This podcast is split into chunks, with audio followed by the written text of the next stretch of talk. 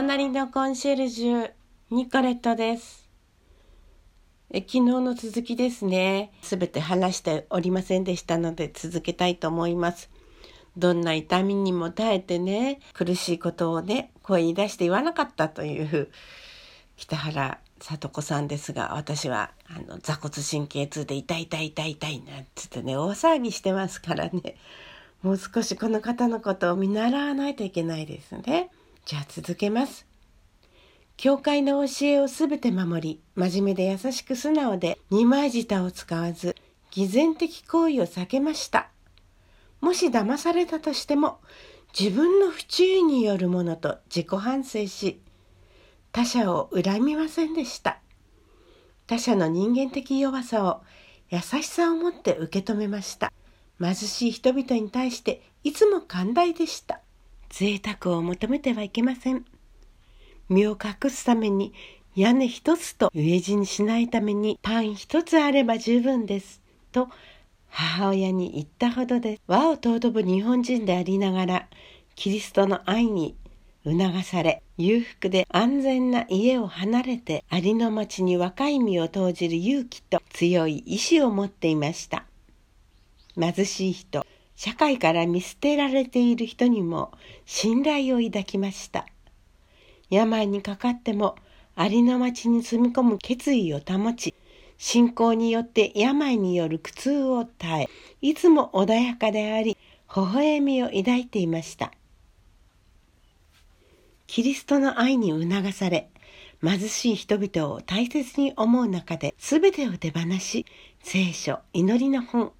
ロザリオ以外は特に欲しませんでした。穏やかで誰に対しても親切で優しく、怒りに感情を任せることはありませんでした。それは絶えず祈り、深い信仰を抱く中での落ち着きでした。キリスト者としての短くも素晴らしい人生は、キリスト者の生きるべき歩みを分かりやすく伝えてくれます。自分をまず大切にという生き方が広まる今日、神の身胸と人々を大切にすることを求め、キリストのように生きた彼女の姿は、一見真っ当な理屈の裏に潜む否定的な自己中心主義に気づかせてくれます。廃品回収業を行い、節制に生きながら、微笑む姿は使い捨て文化が広まる中、人と物を心から大切にすることを思い起こさせます。カトリックの教えをしっかりと生きながら、それを強要せずカトリックでない人々の言葉も受け止め、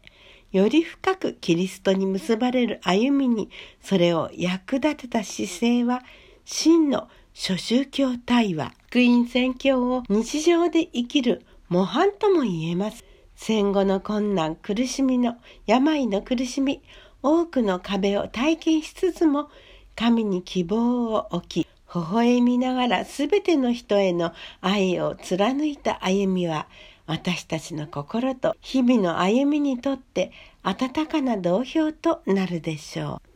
ということですね。北原聡子さんですが、1929年8月22日に東京都杉並区阿佐ヶ谷に三女として誕生。されますね。41年、大院高等女学校に入学。44年、中島飛行機工場に学徒動員。45年、終戦とともに学業に復帰。46年、17歳で大院高等女学校を卒業。そして昭和女子薬学専門学校、現在の昭和薬科大学ですね。これに入学されます。49年、昭和女子薬学専門学校を卒業されます。え同じ年にですね、妹さんがミッションスクールである公園女子学院入学を機に、メルセス会との出会いからカトリックの洗礼に導かれました。えー、同じ年の10月30日、大樽キリストの大祝日に受選します。50年、えー、9月、台東区長慶の根家であります高木商店に隣接している土地に新築された家に両親と共に転居いたしました。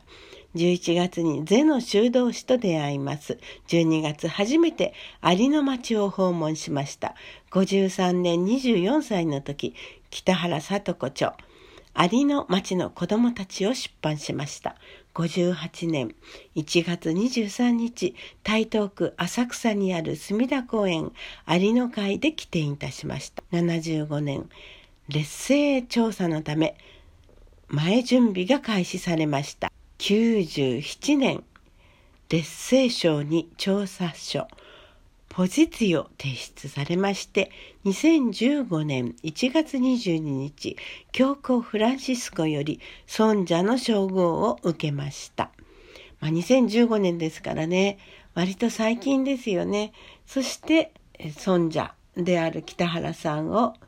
殉教者ではない、一般のあの信者信徒の女性であるんですけれども福音を生きるための模範として注目されておりまして彼女が福者聖人とされるにはあのいくつかのね奇跡が生じたことが認められなければならないということでですねまあもうちょっとこう読んでいくと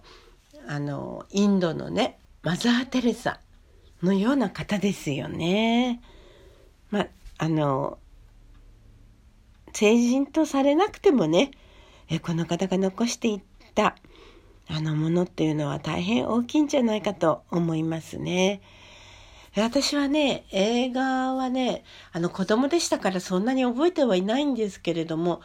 あの、リアカーを弾きながら廃品回収をしていたその様子がね、すごく印象に残っておりましてね。それでもう何十年も経った今でもねその映画のタイトルとシーンがこうありありとね目に浮かんでくるんですよ。この映画ね今ではねあの自主上映とかじゃないとなかなか見られないとは思うんですけどご覧になった方いらっしゃいますか？いらっしゃったらお知らせください。えー、次はねキクとイサムのことをお知らせしたいと思います。では今日はここまでです。私もね、痛い、痛い、なんてね、ちょっと叫ぶのやめようかなと思います。隣のコンシェルジュ、ニコレットでした。今日も健やかに。